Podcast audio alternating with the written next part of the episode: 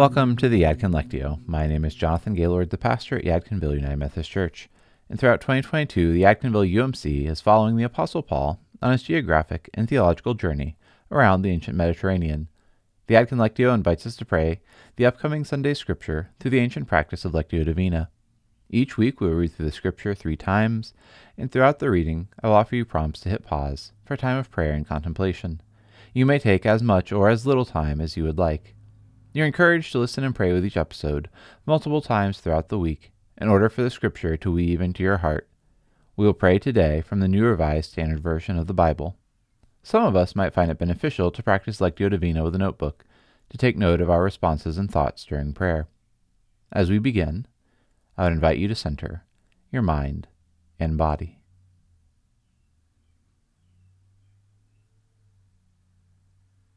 For our first reading, the invitation is to listen for one word or phrase from the scripture passage that the Holy Spirit might be offering to you. Hear this first reading of Galatians chapter 4 verses 1 through 7 and then chapter 5 verses 16 through 20. My point is this: heirs as long as they are minors are no better than slaves, though they are owners of all the property, but they remain under guardians and trustees until the date set by the father. So with us, while we were minors, we were enslaved to elemental spirits of the world. But when the fullness of time had come, God sent his Son, born of a woman, born under the law, in order to redeem those who are under the law, so that we might receive adoption as children. And because you are children, God has sent the Spirit of his Son into our hearts, crying, Abba, Father. So you are no longer a slave, but a child, and if a child, then also an heir, through God. Live by the Spirit, I say and do not gratify the desires of the flesh. For what the flesh desires is opposed to the Spirit, and what the Spirit desires is opposed to the flesh. For these are opposed to each other, to prevent you from doing what you want. But if you are led by the Spirit, you are not subject to the law. Now the works of the flesh are obvious fornication, impurity, licentiousness, idolatry, sorcery, enmities, strife, jealousy, anger, quarrels, dissension, factions, envy, drunkenness, cruising and things like these. I am warning you, as I warned you before, those who do such things will not inherit the kingdom of God. By contrast, the fruit of the Spirit is love, joy, peace, patience, kindness, generosity, faithfulness, gentleness, and self control.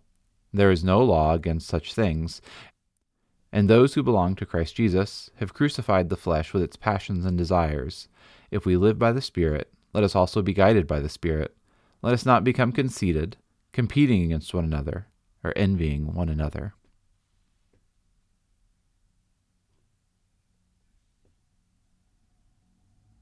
Before moving into the second reading, you're invited to press pause and consider what words or phrases stuck out to you in the first reading.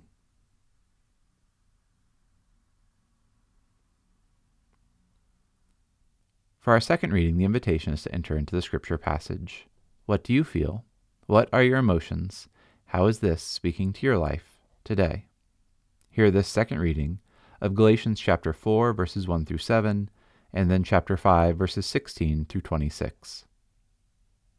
My point is this heirs, as long as they are minors, are no better than slaves, though they are owners of all the property. But they remain under guardians and trustees until the date set by the father.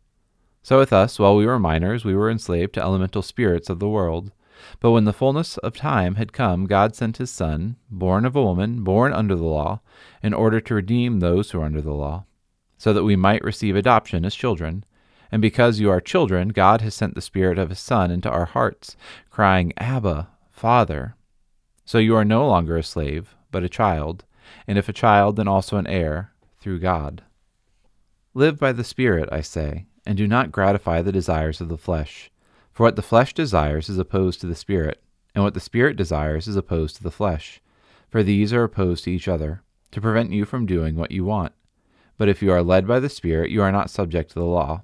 Now the works of the flesh are obvious fornication, impurity, licentiousness, idolatry, sorcery, enmities, strife, jealousy, anger, quarrels, dissension, factions, envy, drunkenness, cruising and things like these. I am warning you, as I warned you before, those who do such things will not inherit the kingdom of God. By contrast, the fruit of the Spirit is love, joy, peace, patience, kindness, generosity, faithfulness, gentleness, and self control. There is no law against such things. And those who belong to Christ Jesus have crucified the flesh with its passions and desires. If we live by the Spirit, let us also be guided by the Spirit. Let us not become conceited, competing against one another, or envying one another.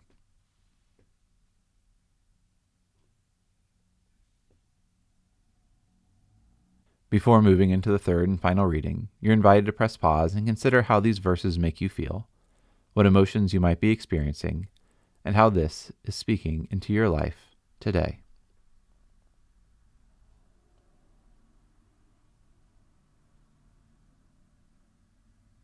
For our last reading, listen for God's personal invitation to you from the scripture passage.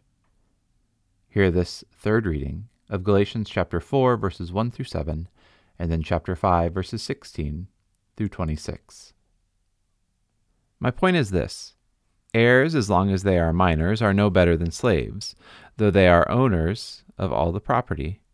But they remain under guardians and trustees until the date set by the Father. So with us, while we were minors, we were enslaved to elemental spirits of the world. But when the fullness of time had come, God sent his Son, born of a woman, born under the law, in order to redeem those who are under the law so that we might receive adoption as children.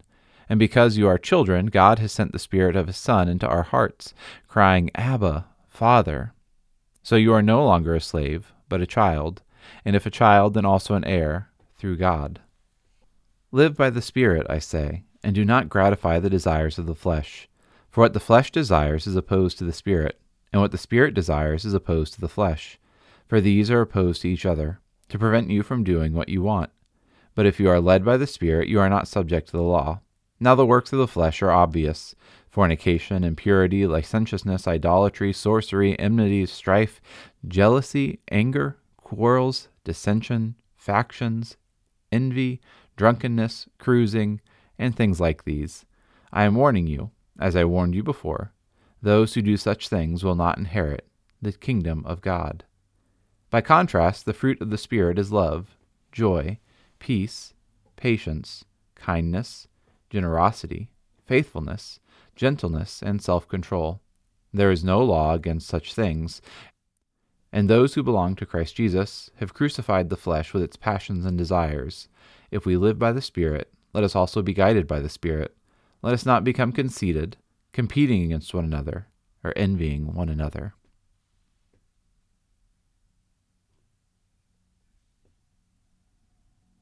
Thank you for praying the Yadkin Lectio with us today. As you go out into this day into this week, I invite you to join us over on the Yadkin Examen. However, you're listening to this podcast, just go up to the search bar and type in Yadkin Examen, and you can find another prayer practice that comes out every Monday where we look at the week that has passed using our worship and a passage from our sermon on Sunday to consider questions of our lives and to seek out where God has been speaking to us over the week that has passed and find guidance for the week that is to come. You can also join us on Sundays at 10 a.m., either in person if you're in the Yadkin County area, the greater Yadkin County area, I guess, uh, or on YouTube Live. Just type in Yadkinville United Methodist Church into the search bar. 10 a.m.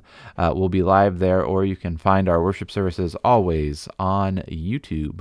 Uh, and just type in Yadkinville United Methodist Church up there. It'll take you right to us. But until we pray together again, I would invite you to keep Galatians chapter 4 and 5 in your heart and in your mind, asking yourself, what is God speaking into your heart today?